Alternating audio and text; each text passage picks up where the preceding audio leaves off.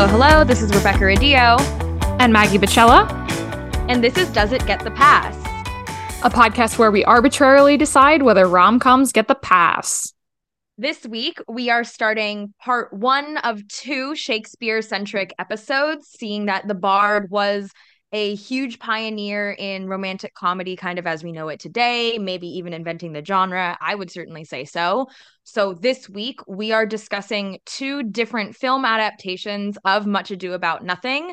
The first is the 1993 adaptation directed by Kenneth Branagh and starring Kenneth Branagh himself as Benedick and Emma Thompson, who was his then wife, as Beatrice.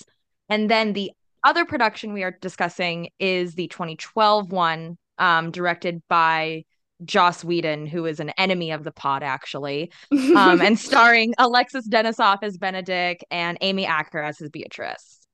So I'm going to choose to forego the traditional Letterboxd summary because we are talking about a Shakespeare play. But essentially, all you need to know about Much Ado About Nothing is that it is about two core couples, Beatrice and Benedick, who are what I would casually call enemies to lovers, for lack of a better term, and Claudio and Hero, who fall in love with each other, very love at first sight. Shit goes down. Things happen. It's what would be, I guess, classed in academic circles as a farce, not so much a rom-com. But, you know, to borrow from the 93 Much Ado About Nothing summary, just meddling. Lots and lots of meddling in each other's love lives. And I think trying to distill everything that happens in Much Ado down to a summary kind of would reduce what is probably his best script, his tightest script, to, I don't want to reduce it in the way that we usually do with Letterboxd. And like, come on. If you didn't learn about Shakespeare in high school English class, you shouldn't be listening to this podcast. So, yeah, unfortunately, especially for me, Shakespeare is the foundation for everything that I know and love. Like, I can't analyze anything or watch anything without thinking, okay, the roots of this kind of character or this kind of dynamic are in Shakespeare, or as my recent obsession is, it's medieval literature, where Shakespeare did get a lot of inspiration from. I love Much Ado About Nothing as a comedy text, if only because it is so original. It's not based on any prior text that we know of.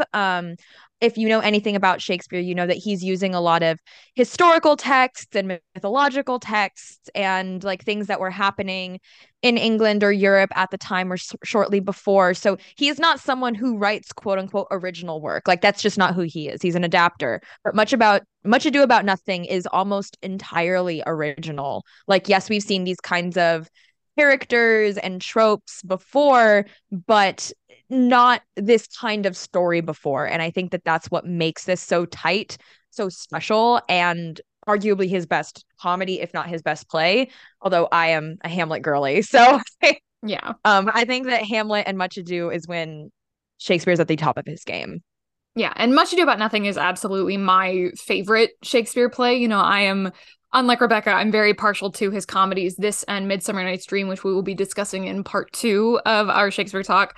Those two are my favorite, probably because of my love of rom-coms, but we wanted to bring these two adaptations specifically to the Bard because both of them are direct adaptations of the original text. There is no changing of the narrative. There's no updating it. They are using the text that is performed by, by theater companies worldwide, by the Globe, by the National Theater, by all these different kinds of places. So it is the direct text. But the difference being that the Branagh version is, I guess, for lack of a better word, a period piece. It's not setting it in the Italy that Shakespeare would have been writing about. He's setting it in probably, I would say, 17th, 18th century, maybe 19th. I'm not sure. I couldn't tell based on the costumes.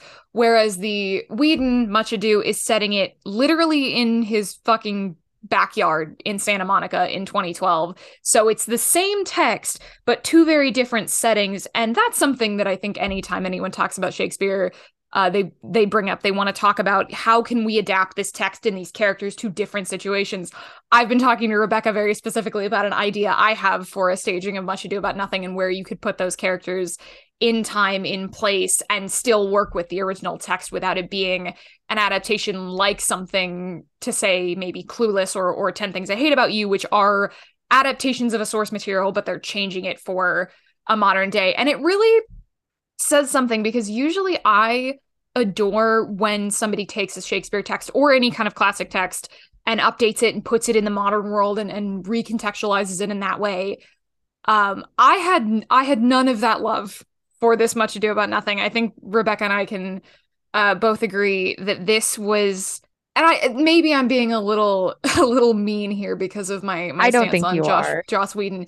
It is the worst Shakespeare adaptation I think I've ever seen, and I've seen some shit in my life through like high school and college English. Yeah, no, honestly, I don't think you're being mean. I watched it for the first time earlier this year as part of this thing where I was trying to watch a bunch of Shakespeare adaptations in January. And I'm going to be honest, there's only two things I like about it. One, I love Clark Gregg as Leonardo, who plays Hero's father. And I think it's a shame that he was squandered on such a bad fucking movie, because I think he's actually a decent actor. And then the second thing I like... Joss Whedon, and this is the only time you will ever hear me say a good thing about Joss Whedon, he split up the scene, that's usually the party scene, and I believe it's Act 2, where all of the friends are conspiring to set up Benedict and Beatrice. It usually happens at the party, but Joss Whedon sets it the morning after the party, mm-hmm. when everyone's kind of like coming to their senses and having breakfast around the kitchen island. Think that is so fucking good. And that the thing is, that's only the kind of thing you can do in a film adaptation. You cannot really carry that into a theater adaptation. Mm-hmm. So that's the one thing I do like about it. But I think that my review is much meaner than anything Maggie could ever say about this. In the opening, and I pulled up my letterbox so I could read it, and the opening lines of it were, how so many people like this adaptation is proof to me that Shakespeare education in this country is garbage. Like Kurzel's Macbeth, Whedon's Much Ado is lifeless and soulless. This play is notably hilarious, and Whedon and his cast strip all of that away in this quote-unquote Shakespeare in the backyard production. Thompson and Branagh use the same exact language as Acker and Denisof, and yet the latter have zero heart or energy in their banter. I have no idea what the black and white is supposed to do for the story, and I feel like this setting could have been accomplished much better in an old money New England setting, and the flat deliveries make zero use of the blah blah. And I just go on and on and on, basically ranting about how much I hate this movie, because I don't mind historical adaptation. No, I don't mind modern adaptations. I just hate that when you do a modern adaptation, you tend to lose a lot of the historical weight and importance of some of the text. Mm-hmm. And so that's why I'm always going to be just a little bit harsher on a modern adaptation. But I do think that Whedon's is like the antithesis of what you should be doing when you adapt Shakespeare. From what I read about this adaptation, he made it while he was making the first Avengers film. And I don't know, yes. I couldn't find out whether that was when he was shooting that film or when he was in the edit. I'm assuming it was like while he was in the edit, because they shot it in, I believe, if I read correctly, 12 days. And it shows. And I think primarily to your point about the black and white, because this is a black and white adaptation with the worst black and white cinematography I've ever seen. I think that was to disguise the fact that they did shoot that at, like, they actually shot it at Whedon's Santa Monica house. So, like, where he lived. I think the black and white was to disguise the fact that it was shot that way, shot very low budget, to make it look a little nicer. And I think part of the reason people like it is, one, it came out the same year as The Avengers. It came out, I think, at, like, Sundance or something, or TIFF or one of those festivals. It came out the same year as Avengers, so he was really, you know, he was a big name in pop culture at the time. And he was also in his era. He was, yeah. And it was prior to all of the heinous things people have revealed about him. But also, it's filled with a cast of his friends. You know, it's got Nathan Fillion, it's got the other motherfucker from Firefly, it's got Clark Gregg, who was in, very notably, in Avengers. I believe... the two, I can't even remember their names, the two that played Beatrice and Benedict, I believe they were in projects of his in the past. Ricky Lindholm, I know, worked with him in the past. So it was pretty much him just calling up his friend saying, hey, do you want to take this?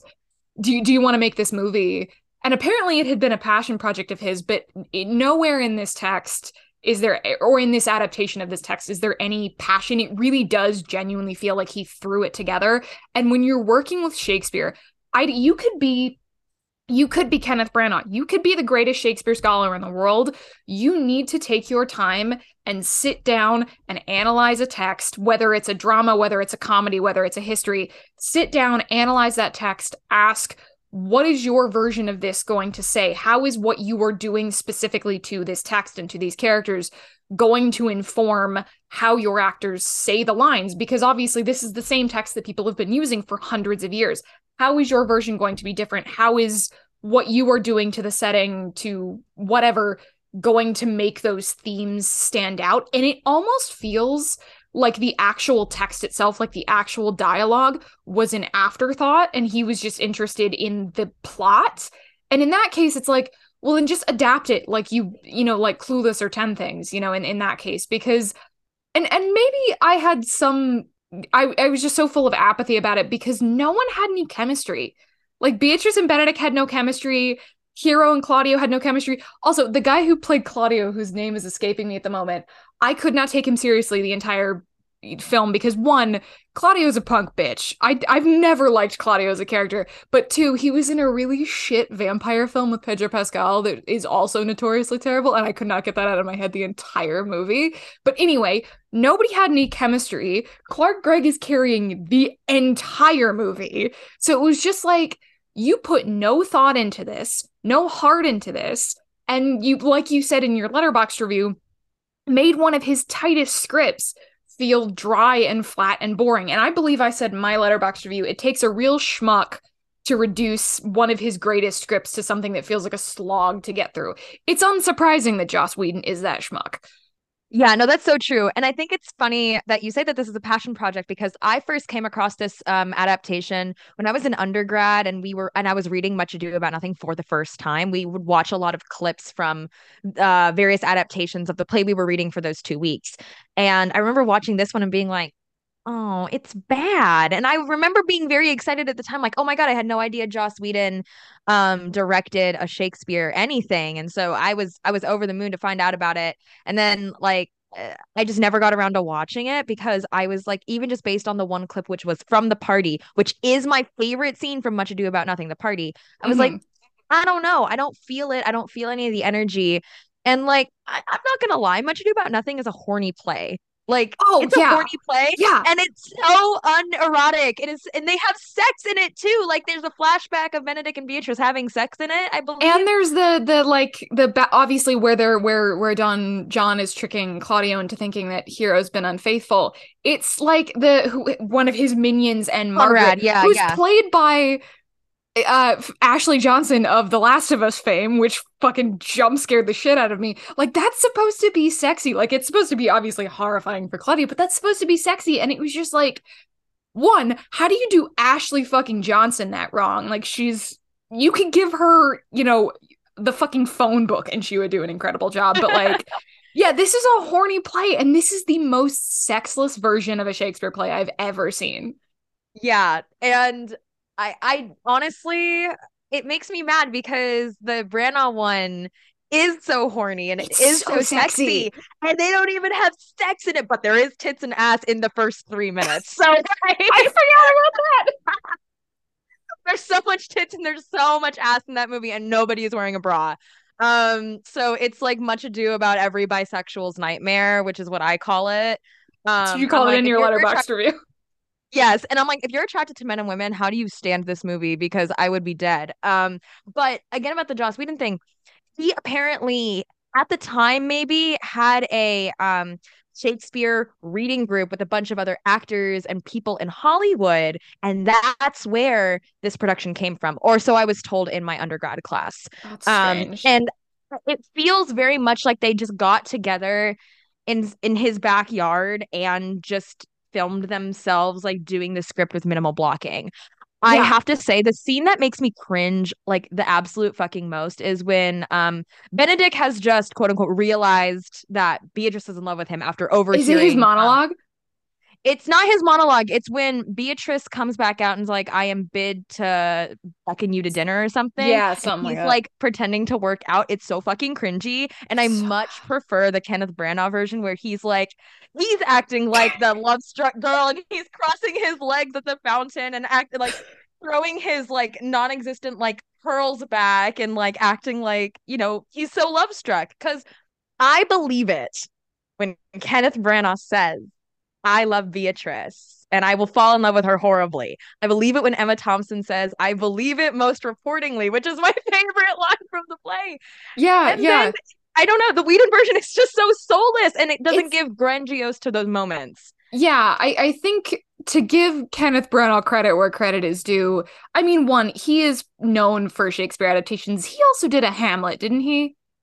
He did a Hamlet that I hate, but yes. Okay, but to my point, he's done a number of Shakespeare plays, Shakespeare adaptations, whatever you want to call them in the past. And the thing about his Benedick that nails on the head why I like Benedick, Benedick is not a fuckboy. Alexis Denisov's Benedick comes off like a fuckboy.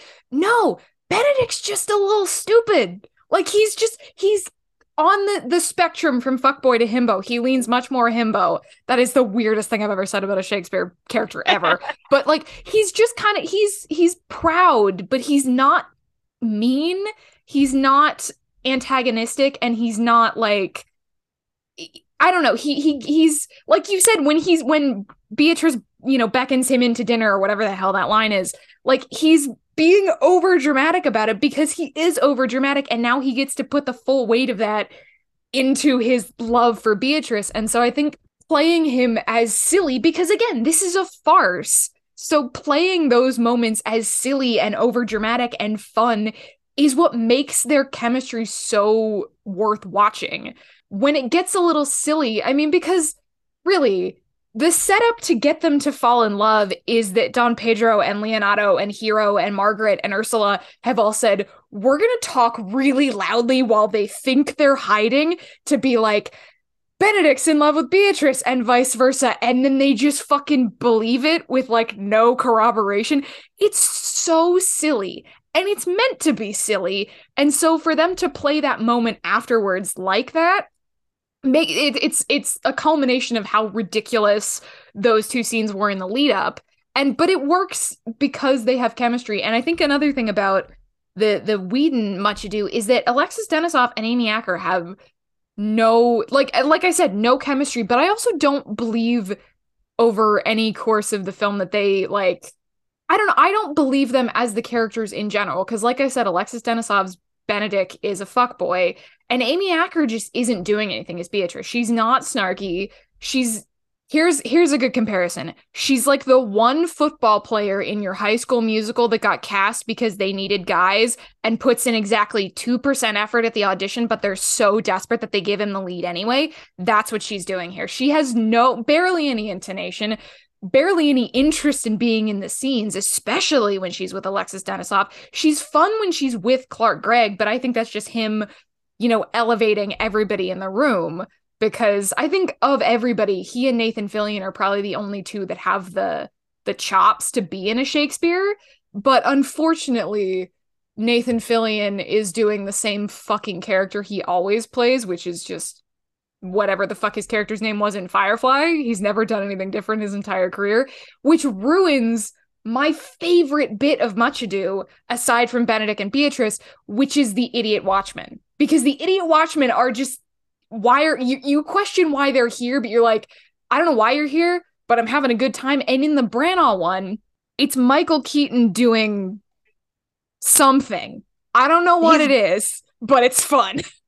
So I actually wrote a paper about what Dogberry, which is the Keaton Fillion character in Much Ado, I wrote about what he's doing, because I was like, okay, this is very clearly a camp performance. It's using both Keaton's character in Beetlejuice and some of the stylistic elements. Yeah, Beetlejuice. And some of the stylistic elements of Monty Python and the Holy Grail, where they're clacking the coconuts together for the horses. And I wrote a whole play, I wrote a whole paper about this, and I'm like, it needs to be so absurd and over the top and camp that it calls your attention to every single word they're saying, because the most important line at the end of that entire farcical, ridiculous scene is to watch Hero's window. And that's how the Watchmen find out that Don John and his cronies have been planting, you know, false, like misleading things about Hero's virginity. Like, and they are the ones that figure it out. And so without calling attention to this really ridiculous scene by using the most camp language and acting and whatever, then you forget that scene even happens, and you forget why, you know, the Watchmen need to be in the play. But anyways, I really hate the Whedon version. Like you said, Amy Acker does not want to be there. Whereas Emma Thompson, I'm like, even if she didn't want to be there, I know everyone had the time of their life filming that movie because they're in a villa in the Italian countryside and it's so gorgeous. Like, how can you not love the place you're in? And I think that having fun on set makes for just a better movie and better chemistry, in my opinion, too. Like, I it's weird because they're both kind of filmed in a similar location, like in the backyard of one person's house. Yeah. Like, but the modern take on it, it feels like it's too rooted in realism for it to be believable. And I think that Much Ado About Nothing is at its core a fantasy, even though Midsummer Night's Dream is very clearly a fantasy because it has the fae and spiritual elements to it. I think that Much Ado About Nothing is also a fantasy. It's a fantasy about romance, about family, about marriage, and about like how you create those bonds. I don't know. Yeah, and I think you need a certain amount of grandeur when you're adapting this, because it's the entire play starts when Don Pedro and Don John come with the army to stay with Leonardo.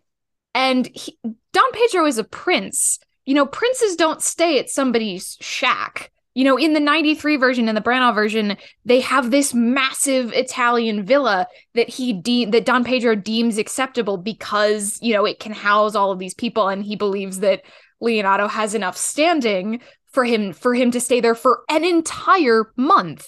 And I think that's one of the aspects of Much Ado that when you adapt it for a modern setting, you kind of lose it. Because I was talking to Rebecca about this, about coming up with, if you were to do a modern version on stage, how would you adapt the soldiers? Because it doesn't really make sense. And like, you don't want to do cops because like that makes it weird. Like, there's weird kind of connotations there. I believe in the Whedon one, it's like Don Pedro's now like the president or some famous politician or something like that. And it doesn't translate really well. But but back to my point, you need a certain amount of grandeur because of the sort of nature of Don Pedro and the army kind of coming to stay. So like any adaptation of this, you need something that's going to be that's going to have a lot of that opulence. And if nothing else, Branagh understands that this movie needs to be over the fucking top. Like, the party scene you were talking about is one of my favorite scenes in any kind of period drama ever, because it's this masquerade ball thing in the back, in quote unquote the backyard, like in their sort of veranda or whatever. And there's music, there's dancing, there's like fire jugglers, there's all these kinds of people, and they're running around, and there's constantly music through that entire scene. And you get to the party at in the Whedon one, and it's like somebody's backyard barbecue. And I'm like, again, the grand gestures in this film, in this adaptation, in this play, whatever, don't mean anything if you don't have the rest of the context to accompany it, you know, with the rest of the grandeur, the rest of the opulence to accompany it. Because the things that Beatrice and Benedict do for each other, specifically Benedict, do for each other, are fucking insane. Like, when Claudio rejects Hero at the altar and says, you know, like, maligns her for being a whore or whatever the hell his dumbass thing she did. Like, Benedict is the only member of the army or of Don Pedro's party to stay with Beatrice and Hero and Leonardo. And later, when he admits that he's in love with Beatrice, he asks, you know, what can I do for you to prove my love? And she says, kill Claudio. And he argues with her at first, but then eventually says, I will help you. That is a big fucking thing for him to say, I will help you, and go against my kinsmen, go against the army that I am a part of. And I don't think Whedon understands that. I don't think Whedon understands how much Benedict was willing to sacrifice for Beatrice because he was in love with her. Like, I think he just thinks, oh, haha, funny. You know, I think his understanding of it is surface level at best. And I'm sure a lot of the problems I have with it are the fact that he shot it in 12 days with a $4 budget with all of his friends. But it's like, again, you have to have an understanding of a Shakespeare text to work with it, because there have been a lot of Shakespeare adaptations over the years. There have been many, many, many, because when we were looking to do this episode, I looked up the Wikipedia page so we could pick one, and it was 6 miles long. So you have to do something to stand out, and I think that's the reason the Branagh one sticks as much as it does in everybody's minds, is because Branagh knows Shakespeare. He understands it, even if it is a somewhat vain effort to, you know, direct the movie and then cast yourself and your then wife as the two leads. I mean, I fucking respect it, though.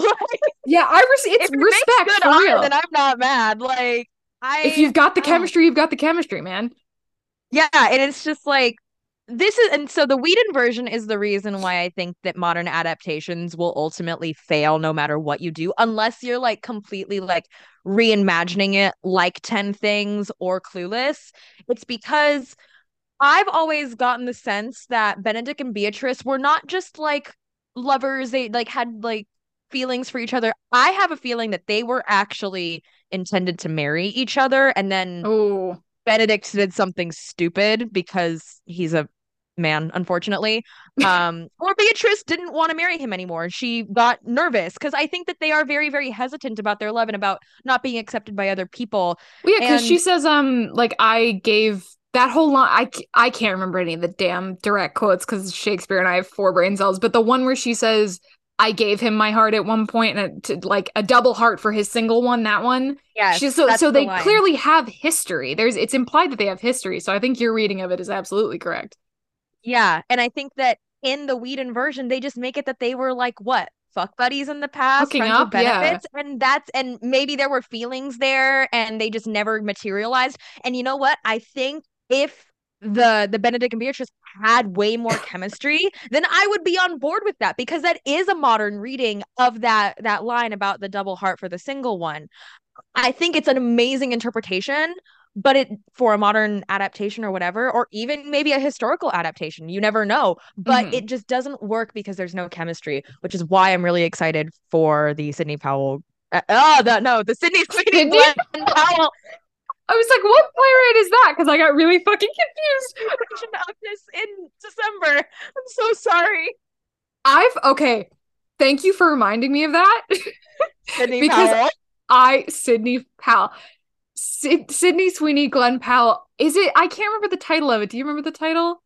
Horny Bitches in Australia. That's what I've been calling it. I don't know. But anyway, it's coming out at Christmas time. I forgot that was a Much Ado adaptation. Yes. And oh my God, if you know me and you know my my relationship with Top Gun Maverick, that's gonna fuck me up so hard. Oh God, I'm afraid. Yeah, and it's like, oh my God, at least we'll have like a 10 Things / Clueless equivalent of Much Ado, because I've been dying for one of those of Much Ado, because I think that those kind of free modern adaptations can actually be better than just doing a modern adaptation with the same language. With text, yeah. Yeah, so I'm really excited for it, and I think it's going to capture a lot of the... I'm not even going to say eroticism. I'm going to say the horniness of Much Ado About Nothing, because even Benedict and Beatrice, they make like sexual puns and jokes at each other. And, you know, I'm glad that the Branagh production understands those and knows those, only because everyone in that movie like understands the play and what the text is doing. And in Whedon's, I just don't think they understand. They're like, oh, we can put sex in this and it will make it sexy. Absolutely not. You can have no sex in a movie and it can still be horny as hell. Sound of Music is and number one. Yeah, like dance scene. The dance scene and Sound of Music. Yeah, but to your point about the cast, I feel like that cast is like, if you look at the list of people that are in that movie, I feel like the Branagh one, by the time that they made that movie, with the exception of Kate Beckinsale, who plays Hero, because that was her first film, like, I think everybody was at a point in their career where they had either done theater or had enough acting experience to really understand and be able to take on the heft of doing a Shakespeare production. Because let me read you this cast, aside from Emma Thompson and Kenneth Branagh. You have Robert Sean Leonard of Dead Poets Society and House fame as Claudio, Denzel Washington as Don Pedro, and Keanu Reeves as Don John, his brother. That is the funniest casting in a Shakespeare film in the world to me. Richard Bryars as Leonardo, Imelda Staunton as Margaret, Michael Keaton as Dogberry, Phillida Law as Ursula, and Brian Blessed as Antonio.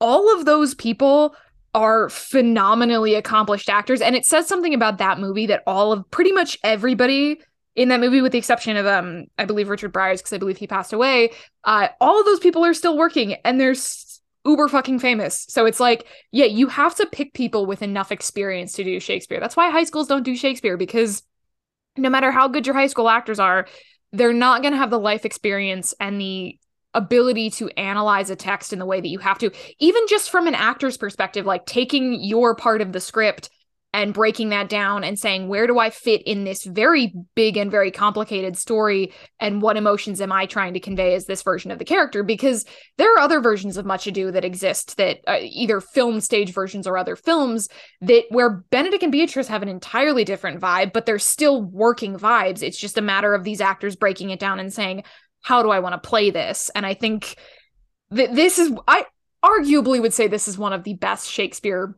films of all time. I don't know if you agree with that, but I don't remember where I put it on my ranking, because I do have a top 10 ranking that I made for Blossom, because I wrote about this earlier this year. But oh my gosh, let me find it, because I do have a lot of really strong opinions. Okay. For all disclosure, I am more of a tragedy person, but I did rank it as number 6 out of the top 9 Shakespeare films. And it's the only comedy on this list. Yeah. Yes, it is the only comedy on this list. So that goes to show that I think, like, as a trained Shakespearean actor, director, and scholar, like, oh, I just got my master's in English. Yeah, everybody congratulate Rebecca. She's got a master's degree now. She's the most educated person on this podcast.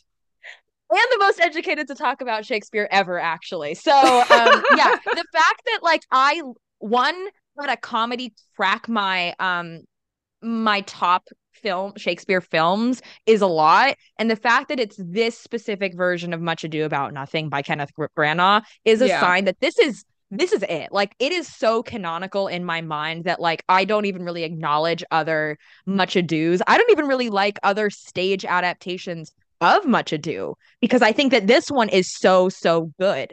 And I feel like if you put the true marker of a good Shakespeare film is if it's doing something different than the theater, but also I think if you could drop all the same actors onto a stage and they would have the same exact energy. And yes, I think that this is the case, if only because everyone is so highly trained either in theater or in acting in general that they would make it work. And I can see this easily happening in even just a fucking black box theater. Like, yeah. I don't know. I think that they're amazing. So yeah. And I'm looking at other adaptations that appear on Letterboxd, and really not a ton of them exist. There's the Catherine Tate, David Tennant version that I have yet to watch. I've seen chunks out of. It's good. It's much more, they play that much more as a farce than they do as a romance, which, to be fair, is David Tennant and Catherine Tate's whole fucking bit. Like, they're a comedy duo when they're together. There's also a version that was on the BBC in 2005 with fucking Damian Lewis as Benedict and Tom Ellis as Claudio, which I feel like I want to find now, just because,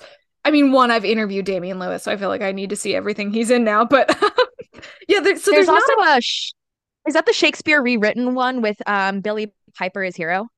Oh my God, it is! Holy shit! Okay, it's in modern verse. It's in modern verse. Oh, but it's they translate it into modern verse, like word for word. Yeah, oh, that's interesting. That's hilarious to me, because I didn't know Billy Piper really did much TV other than Doctor Who in 2005. But, like, I need to find that one now. But anyway, my point being, there's a lot of adaptations of Hamlet. There's a lot of adaptations of Macbeth. There aren't a ton of notable Much Ado About Nothing adaptations. And part of me thinks that it's just because Kenneth Branagh kind of blew everybody out of the water and everybody's like, well, can't touch this one now. Shit. But also, I think people are intimidated by Shakespeare's comedies much more than they are by dramas, because I feel like men get big heads about being able to do Shakespeare's dramas really easily. And comedy, you have to have an understanding of human empathy. And I feel like a lot of film directors specifically, are like, maybe not, which is weird, because I feel like you could adapt this specific title, this specific comedy really well for modern times, especially with the whole Don John convinces Claudio that Hero's cheating on him plotline. Like that's ripe for modern adaptation. And I'm not going to give any details away in case I end up writing this, but like I've talked with Rebecca about a version of this that I think is possible, at least for the stage, maybe not on film, but I feel like, yeah, like this film is so ripe for rom-com adaptation, which like, thank God that I believe it's Will Gluck directing the Glenn Powell, Sydney Sweeney one. I'm excited, like you said, to have a modern sort of equivalent of that in the vein of 10 Things I Hate About You and Clueless. I wonder, in terms of that one, if they're going to do Benedict Wright, not because I don't think Glenn Powell is capable of doing a version of Benedict, because I do think he is. I think if it falls somewhere between Hangman from Top Gun Maverick and I can never remember his character's name in Set It Up, but like between Mr. Set It Up. Mr. Setup, between those two characters, I feel like he could do a really good job. I just fear, because I don't trust comedy writers in Hollywood to make things just not aggressively raunchy. And like, if you're going to do a rom-com, Much Ado About Nothing is the adaptation to do, because it is a horny play. But like, there's a certain level of just like weird sexualization that certain comedy writers do that I don't trust. But I feel like Glenn Powell and Sydney Sweeney can carry on their own. And also it's set in Australia. So like, they have the right idea about the kind of grand setting that this needs to be in. Exactly, because the original text is set in, is it Messina, Italy? Somewhere in Italy. Yes. So it's like it has to be somewhere in that sense. But I had a question for you, because every time I think about plays or Shakespeare plays, I'm always thinking about if I were to stage a version of them. So if you could cast anybody in a version of Much Ado About Nothing, who would you catch? Because I have ideas, but no one for Beatrice and Benedict, shockingly. I have ideas for side characters. My number one opinion on Much Ado About Nothing is that a Benedict is only as good as his Beatrice, and a Beatrice is only as good as her Benedict. So you need to cast people that have feelings for each other, or are married, or have been friends for a really long time, and can have that banter.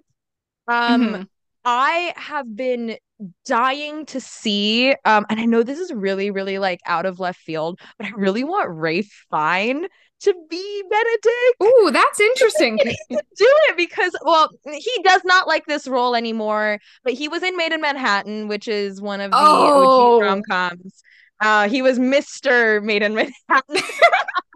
I would like to see Ralph Fiennes as Benedict. And Jessica Chastain, who played his wife, Virgilia in Coriolanus, I want to see her as his Beatrice. And I think that they can do like a much more kind of like cool, suave, like old money, New England thing, which is my dream adaptation. Actually, I want to do it in old money, New England with those two.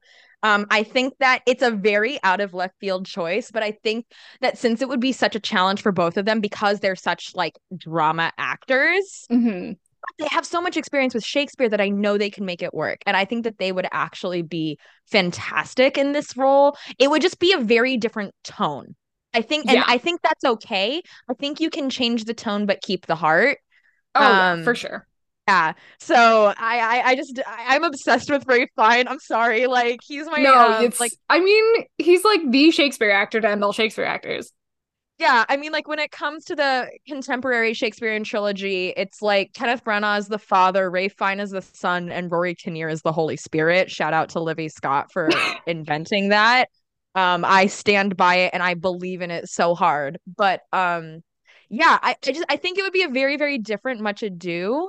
But, you know, old money New Englanders are kind of like that anyways. But who's to say they can't feel love, too? But, yeah, that's my idea. I mean, I think that's interesting because I know a lot of people have said that if you're going to cast a Benedict and a Beatrice, they should be a little older, because you've obviously got Claudio and Hero being the sort of younger couple. So I think that's interesting. And I want to say, I'm going to come back to the point that's related to Jessica Chastain.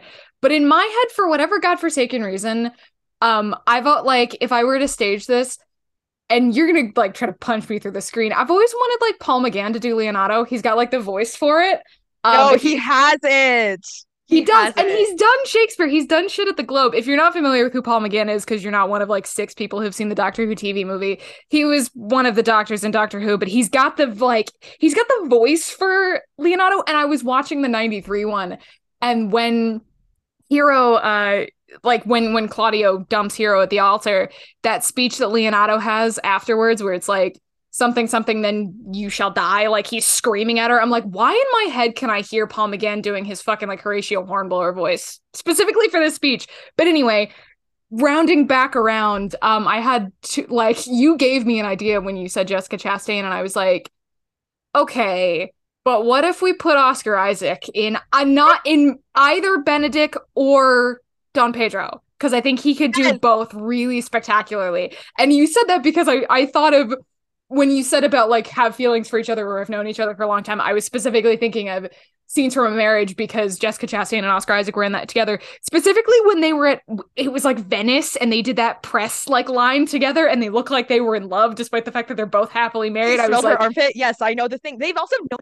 Yeah, I can see him doing Benedict because I think he has the snark to do Benedict, but I could also see him being the, like, the Don Pedro part, like the sort of benevolent kind of mischievous, because he's like, Don Pedro's the one that's like, let's set Beatrice and Benedict up. Like, he's got a bit of a kind of like mischievous meddling streak about him.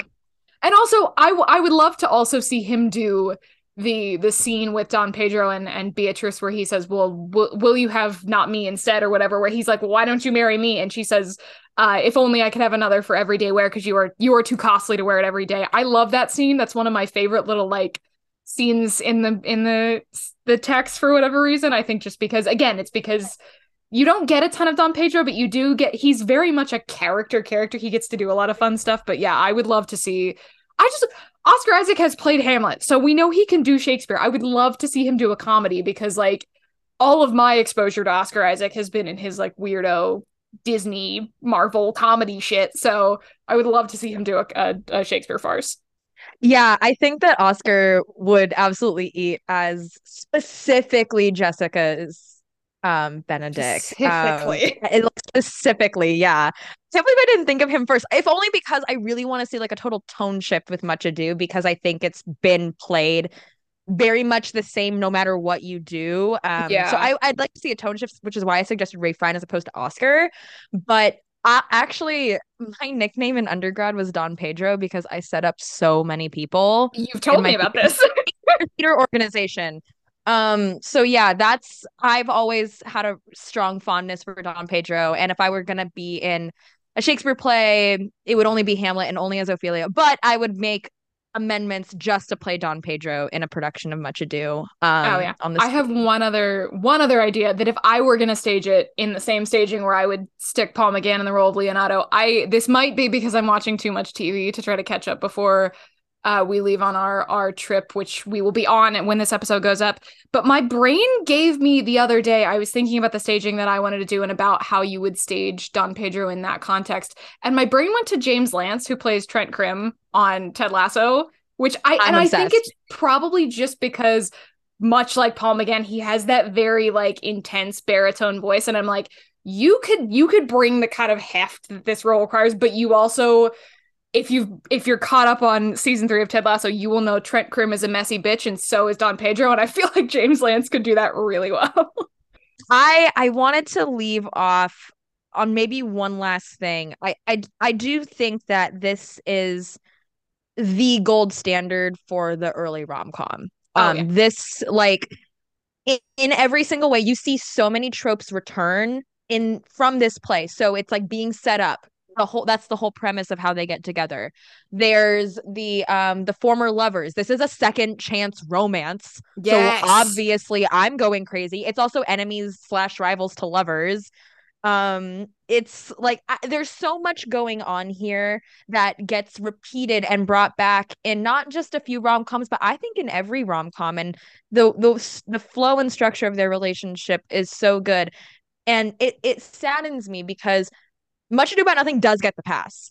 Yeah. But so many rom-coms that come after it that are using some of the things present here don't get the pass. And it's, and at least for the main couple, because obviously Hero and Claudio have a little bit of, like, trouble. Claudio's a bitch. But yeah, this play gets the pass. I wanted to discuss that with you. Yeah, because when I was watching it, I was thinking, well, because they conspired to get these two together because it's an outside force. And like, I, for whatever reason, I was thinking in that context, I was like, well, does it mean that they don't get the pass because they got together under like weird circumstances, or because they were already harboring feelings and Don Pedro and everybody was just like basically doing the now kiss meme that I thought, I was like, does that complicate it at all? But really, I'm speaking it out loud. I'm thinking, no, it doesn't, you dipshit. But the only reason they believe it so readily and most reportingly, to quote me, is because they have such strong feelings for each other, and they think that the other doesn't like them anymore. And that's it. So that's the reason why it does get the pass. Obviously, heroine Claudio, he thinks that she's a whore because he was told misinformation. So it's outside, yeah, online. Also, because I cannot believe I forgot to bring this up, can we talk about evil Keanu Reeves as Don John in the Branagh Much Ado? Because that is the reason that I was obsessed with this movie in high school. Because if you have any sense about you, you will be in love with 90s Keanu Reeves. And there's something about, like, he's not keeping up the best with everybody else, because it's very obvious that he is sort of struggling with this text more than everybody else. I think just because this is not the kind of thing that he was doing up to that point. Up to that point, he was doing like the Bill and Ted movies, but there is something so fun about watching Keanu Reeves be a bastard, man. It's so funny. Literally a bastard, man. He is a bastard. Literally. He was the original bastard man. So like his Don John is so gay. It's yeah. And you know what? The one thing I will give the Whedon Much Ado is that it does recognize that Don John and all of his cronies are fucking, because think that in the Whedon one, the Don John and the Conrad are having sex or something. Yeah, like, it's Ricky Lindholm. Yeah. In a relationship. So yeah, I was like, I knew it all along. So you know, he can have that. He knows there's something sexual between Don John and his buddy, his evil buddy. Two things right in that adaptation, and I think that was more just the things that he understood. And I mean, but I guess even that's complicated. I mean, Whedon doing a play that's so sexual at the core of it is very much complicated by the sexual violence that he has committed. And so I think that's part of the reason why this, maybe it's weird for me to watch it at all, knowing that he thought he had a mastery of this text, and then realizing later, oh, that's why you thought that you had a mastery over this text the way that you did, because of the way you acted 10-15 years prior to that. But I think, and I don't want to have the separate art from artist conversation, because I don't think Whedon fucking deserves that, but he did, at least there were some things that he did right, because we, you know, monsters can still make good art. That, but is there anything you wanted to say to sort of wrap up this first part of our Shakespeare extravaganza? I quote Benedict's line, there's a double meaning in that, specifically the line read that Kenneth Branagh does of it at least once a week, especially when I'm like in class. I'm obsessed with that line. And I think it's very much, I think even that line is a distillation of everything that's happening in Much Ado, which is like, you can't really know what's going on because your feelings are like clouding your interpretation of anything. And that's what I think makes it such a good rom-com. It's the original, like, horny rom-com. It's the original, I would even say, like, a precursor to the Screwball, because I think the farce is like the Screwball. For sure. And I don't know. I'm obsessed with Much Ado About Nothing. I'm obsessed with Branagh's version of it. And I want Clark Gregg to do another version of this movie so that he can, like, have his chance to shine as Leonardo, because he's perfectly casted as Leonardo. And that's all I have to say. So if you want to continue the conversation about this Shakespeare play or others, you can follow the pod on Instagram, Twitter, and TikTok at GetThePassPod, and on Letterboxd at ThePassPod. If you want to follow me on socials, I am on Instagram at MaggieRachel_, spelled RACHAEL, on Twitter at Maggie_Rachel, and on TikTok at MaggieRachel. If you'd like to follow me on socials, you can find me on Twitter at WithAHero, and on Instagram at KingOfTheChessPeople. Next week, As part of our part 2 of our Shakespeare series, we will be covering the 1990 film A Midsummer Night's Dream, directed by Michael Hoffman and starring, bear with me here because there's a lot of couples in this, Anna Friel as Hermia, Dominic West as Lysander, Callista Flockhart as Helena, Christian Bale as Demetrius, Rupert Everett as Oberon, and Michelle Pfeiffer as Titania. And then we are pairing that with the 1999 film 10 Things I Hate About You, directed by Gil Younger, and starring Julia Stiles as Katerina Stratford and Heath Ledger as Patrick Verona. Do you have anything to say before we head out?